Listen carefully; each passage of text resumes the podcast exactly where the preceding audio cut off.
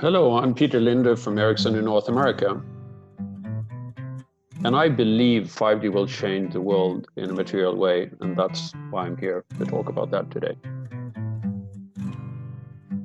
My name's Sean Kinney, and welcome to Will 5G Change the World? This is a very first episode of a new podcast I'm trying to get going, and we've got an excellent guest in Mr. Peter Linder today. So, Peter, thank you so much for taking the time to answer this important question. And, uh, you know, as we kind of explore this together, I thought a good place to start would be something that you published in a Medium last year. That piece was titled How 5G Technology Will Impact and Change Our Lives. So, very much uh, in keeping with the theme of our program today. I pulled out a, a particular part of that Medium piece that really struck me, and it was you describing previous generations of mobile networks and the impacts that they've had and use this very uh, precise phrasing. You say that each generation has shrunk the world. Can you tell us a little bit more about what you mean by that?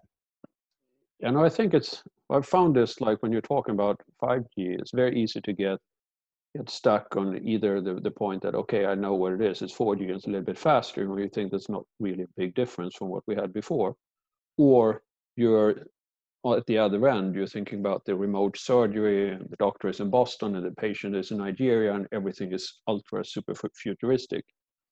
But to get down and trying to see what are examples, like if we don't can prove exactly where 5G is going, perhaps we can look back and say what have happened with each and every generation shift and articulate that to people and saying that, well, what do you think is going on right now? It's a bigger or smaller shift what I saw that uh, when I first was exposed to first generation mobile telephony was when it was like a suitcase kind of thing that was sitting installed in a car. And uh, I was working as an inside salesperson back then, and I, the difference from like six salespeople, everybody trying to call in the orders uh, eight between eight and nine in the morning from the hotel where they were calling in yesterday's orders versus when they got the mobile phone as soon as they get out from the customer, whether it was 10 o'clock, 2 o'clock, they call in the orders immediately, and we can normally ship the next day. So I think for me, 1G was very much about shrinking the distance between the salespersons and their and the office, so we can execute orders quicker. If we then move to 2G, then I think it was very much about getting the uh, the phone into everybody's pocket. So um, having people agreeing on okay when should we meet? Yeah meet seven-ish and we'll we'll text each other when we get closer. So there was i think having the phone with you the whole time and becoming an, an everyday thing not only a salesperson thing and being able to these messages. So i started to see at that point in time the the everybody started to expect answers to questions immediately. So if someone was sitting in a meeting they sent a message or they sent a, a mail and expected responses immediately. Um, if we then go to 3G, like in the back end of the 2G days, then people had, if you're in a global position, you perhaps carry three different mobile phones for different regions. So 3G for me was very much shrinking the world so that we could talk and use a phone wherever you were going in the world. Same phone working in Japan, Europe, and, and the United States. Uh, and also we we brought other things into that. We were we were shrinking the uh, the Walkman, so it went into your phone. We are shrinking the camera, so it went into in, into your phone. So there was a number, it became a more versatile device. And then I think 4G, I remember when we were planning for 4G, we were expecting it to be a big boom for laptops, and we didn't really see in the beginning how phenomenal potential there was for the smartphone. But with the smartphone and all the different apps on the smartphone, uh, we were shrinking the uh, the distance to people for like marketing new kind of services and and, and things and even things like we take for granted today uber airbnb facebook and social media a lot of these kind of things barely existed before that. So i've, I've seen a lot of these i look at a lot of these when see how how the world has been shrinking and then looking at what way can we expect 5g to shrink the world where we both have the aspects of hey, uh, latency is going to be a lot, uh, a lot less in the network. And edge computing is going to move uh, Alexa and Siri a lot closer to us. We don't have these kind of the delays in, in the network. I think we're going to see I'm that. not sure. Okay, that's why I shouldn't say that. um, Sounds like Alexa's already at the edge, Peter. Alexa, she is already at the edge here. Uh, so um, no, but I, I think also the fact that we can measure more of what's going on, uh, like know, understanding more about our customers in real time, uh, and being able to take uh, decisions more in, in real time. So what we think is fast today, I think it's going to be uh, even faster tomorrow. And the importance of fast is, I think, is obvious days like this. You know, that's how I like to think about 5G and and edge computing and at that intersection is where you see all these real-time applications. So you gave us a, a nice sort of description of, of 1G to 4G. So now let's talk about where we are today with 5G and where we expect to be in the coming years. So, you know, I posed the question, will 5G change the world? Well, from my perspective, right now, I have some 5G devices, and when I'm able to use those, where I see the biggest benefit is in file sharing and then in video downloads. Um, is that world changing? Not at all. It's very convenient for me, but I do think that the the world changing aspects of this are what we'll see in the coming years. So, Peter, maybe Yeah. you can talk to me a little bit about your expectations for commercial 5G in 2020, and then Yeah. beyond that, as release 16 and release 17 get finalized and we start to see that technology adopted in real networks. Yeah. No, I, I think when, when I look at 5G, I, I try to box things in, uh, in six, six different boxes. I think at the bottom we have a foundation, which is very much about, we started as mobile broadband, what every person gets into their smartphone and, uh, and, and that those data capabilities, and fixed wireless access, so as a complement, but a different way of doing fixed broadband services. Where I see 5G is coming into the picture is the fact that where it's starting is in these two foundation applications uh, where we're evolving from something that we know fairly well and we make it better. So I think that when it comes to what, what consumers will see first is for the enhanced mobile broadband, they'll get the 5G phone as the first 5G device they're going to have. They're going to see differences regarding receiving video, especially in crowded areas. They're going to be able to do mobile gaming and uh, also preparedness to support AR and VR, AR applications in a, in, in a better way than we, we perhaps can do with 4G. On the fixed wireless side, I think that still remains to be seen a little bit exactly where it's going, but the, the opportunity that I see is to go with 5G fixed wireless in the areas where you cannot either don't have time or it's difficult to go with uh, fiber. So essentially bridging the uh, uh, not the digital divide, but the fiber broadband divide, and go outside those areas where fiber doesn't exist or or will reach in the in, in, in the near future. And I think we're gonna see. I see a lot of potential for the smartphones, and that's where it's going to start. But I also think that the mobile pocket routers will be interesting in the first phases here, because I have two phones. I have a number of other devices which are uh, either have 4G in them or just have Wi-Fi. And I think I soon want to have the, the 5G experience to all of those devices. And I think that is that is feasible. Um, I think that the um, what we expect in, in 2020, it's very much five. We, to some extent, we're spoiled with 4G because 4G is everywhere. It's like sunlight. It's everywhere on the outside as soon as the sun is out and it even goes through windows and walls to well not walls but windows at least. So so it's lit up on the inside when there's uh, things going on on the outside. 5g will be a little bit different. So i think here we'll see a phase during this year when people will learn these different flavors of 5g 5g that reach very far. 5g that provide great capacity in urban areas and 5g which we see more or less in zones um, developing so I, I think that the uh, what what will be the name of the game for 5G in the early stage will be to enhance things that we already know very well, and then the larger opportunity regarding IoT, a couple of different cellular IoT segments are coming further down the road.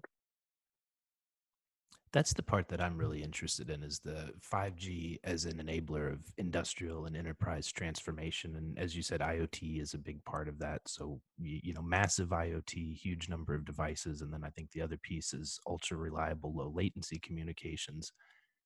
Can you maybe tell me a little bit about how Ericsson approaches developing solutions that are very much under the umbrella of 5G, but are tailored for particular high value industries, mining, logistics, shipping, and so forth. Uh, it would seem to me that that's very much a process of, of co creation as you reach out to these industries and collaborate to find out what their problems are and then work through how 5G could perhaps address those problems.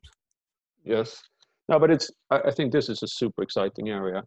We, uh, I think we have, we have done a couple of things. We have tried to put together different kinds of frameworks so we can have conversations both with uh, communication service providers and mobile network operators as well as enterprise customers.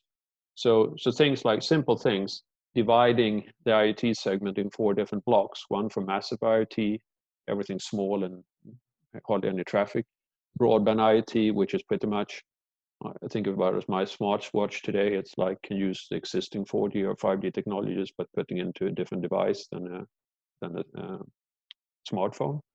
The critical IoT, which is very much what we defined a lot of the standards around and was coming now release 16 and 17, and then the industry automation IoT, which is purely industry applications.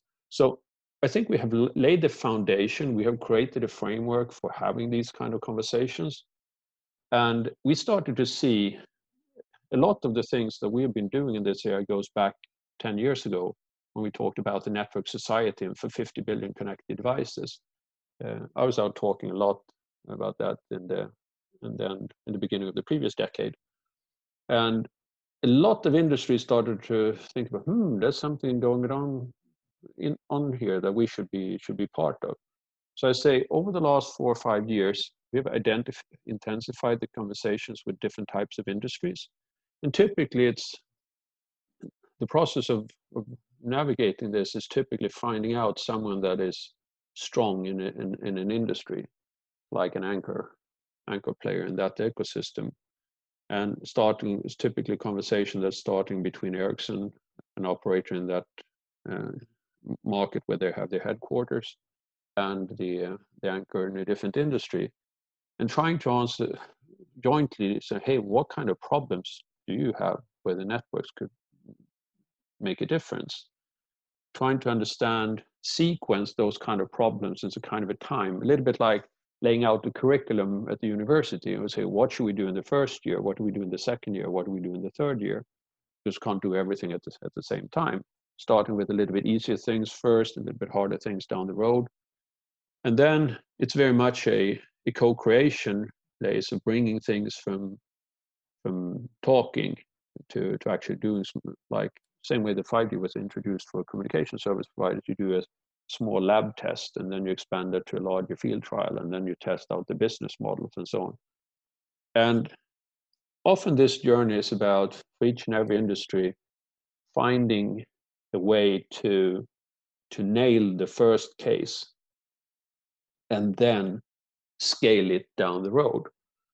So when I'm trying to often try to describe this process, it's a little bit trying to imagine yourself as Mr. McDonald in 1947 putting up the first hamburger restaurant, finding a good place where where will people want to have lunch or or dinner, finding the good place to start, and then being very meticulous in, in refining the, the, the key thing that will take make it take off in the beginning. So make making your burgers to perfection because like without burgers you can't really open a hamburger restaurant. And then realizing that you don't need to have everything when you open the doors. Perhaps it's good with burger, fries, and and milkshake. And knowing that it's the burger that is the anchor, milkshake and, and fries are add-ons. But that you can normally get off the ground and then you can scale that to other similar locations. So if we fix it in, in the 5G world, if we fix it for one sports stadiums for, then, then it's, well, at least you can go 30 more for NFL and 26 or 25 or 26, whatever there's for hockey and basketball. And then in the next wave, once we're in there with 5G and understand what the base case are, we can start evolving and looking at the use cases that are coming down down the road. So some most most use cases will be of the character apple pie, nuggets, and and coffee, the stuff that comes down the road. But initially, we have to have very strong focus on what is it that will make the initial investment fly and whether it takes off and take off in a way so it can, it can be scaled to other similar locations. Peter, you're a gifted analogist, and uh, I know you're also a, a longtime race fan. So I want to maybe try something that blends the two together here a little bit. There's this common characterization of, of 5G as a race, a race between countries, a race between operators, a race between vendors, and so forth. So think back to all the great drivers that you've followed over the course of, of your fandom of racing. What are some of the traits that made those drivers great? And what is the analog for 5G success? What are some of the traits that an operator can develop as internal best practice and follow to best position them to fully capture this market as the technology continues to develop? I think it's a good question, uh, especially as it was not was not re rehearsed. I think one of the uh, one of my favorite drivers as a kid was uh, Ronnie Peterson, uh, most famous Formula One driver from Sweden, ever uh, runner up twice, and he had I think one of pretty much of his words of wisdom is the thing that he he lived by was when the flag dropped, the bullshit stops and uh, what I think what that was was a meticulous focus on uh, on not caring so much of politics, just focusing on, on getting the job done.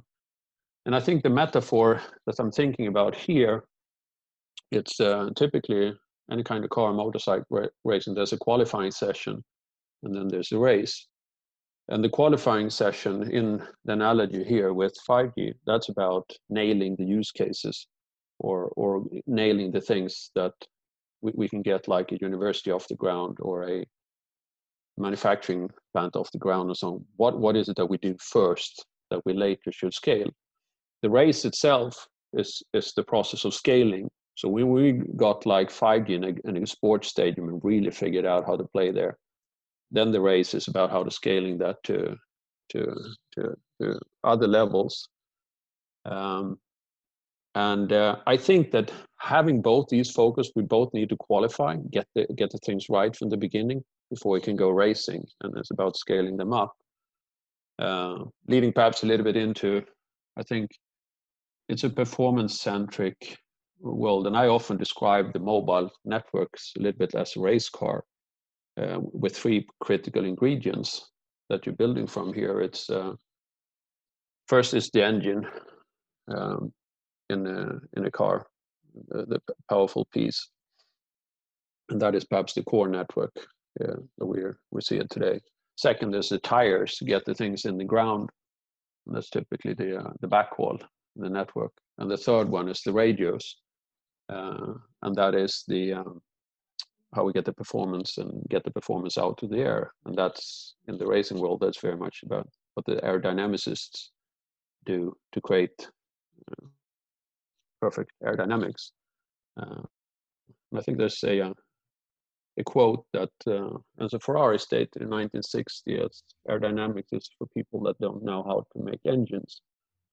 And uh, I often use that to point out that, well, that was wrong then for race cars. And I think it's very much wrong right now for, for, for the 5G network, because a lot of the action is about getting, getting the radio performance max out on that one and making sure that the whole package work works great together. Based on that motto, I, I, think I need to learn a lot more about Ronnie Peterson because that's a great line. And Peter, I really appreciate you indulging me on that question and uh, sharing your perspective on how you see 5G changing the world. Thank you very much. Pleasure being on the show.